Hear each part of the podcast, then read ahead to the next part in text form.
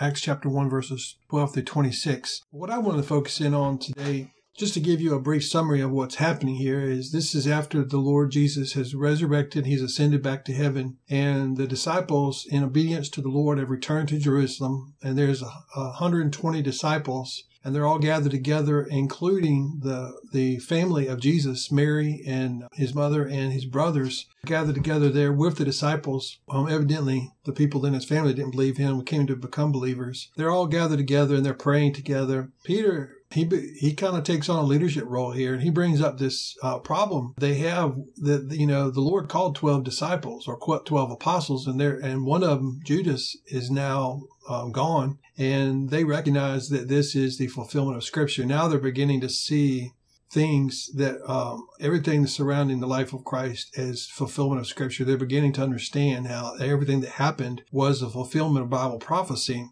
And so they realized that what happened with Judas was to fulfill scripture, but however, they still need another apostle to fill out that 12 apostles. They pray over this and they cast lots, and, and it falls to a, a disciple by the name of Matthias to become one of the 12 apostles. And one of the some of the qualifications that he had to have was that he had to be have been around since the time of John the Baptist, when John was baptized, and to have been able to see the life and the ministry of the Lord, to be there during his death, burial, his resurrection, to have been a personal witness of these events. So evidently, this Matthias was had been around or been part of the group had, that had been following these twelve apostles from the very beginning, and so he became uh, one of the 12 apostles. Now, I don't really understand the significance of why there had to be 12 apostles. I'm thinking that perhaps it had something to do with the fact that there were 12 tribes of Israel. I don't know what the significance is of the number 12.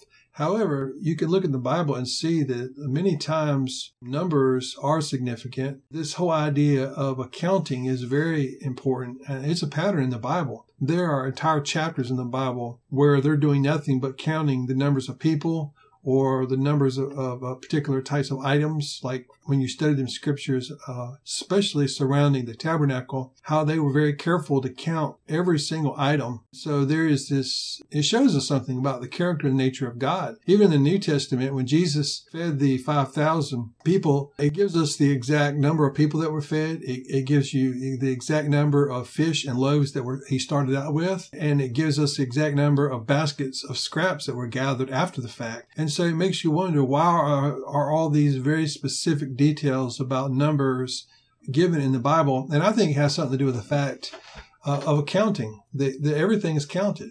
Uh, Jesus even said that the very hair of our head is counted, that God knows the hairs of our head, and that He knows every word that is on our tongue before we speak it, and that we will one day give an account of our lives to God. God knows everything about us, and yet He loves us so much that He sent His Son Jesus to come into this world and die on the cross for us. That's how much God loves us. He knows everything about you. You can't hide anything from God. He knows what you think. He knows when you get up in the morning, when you go to bed at night. He knows every single detail of your life from the time you were born to wherever you are at today. God knows you and He loves you. And He sent His Son Jesus to die on the cross for us, for you and for me. So uh, we can trust in Him. We can trust in, in, in, God that He loves us and that He has our best interests at heart. But that's my commentary today on these scriptures here in Acts chapter 1, verses 12 through 26. Matthias replaces Judas. The Lord bless you and keep you. The Lord make His face shine upon you and the Lord give you peace.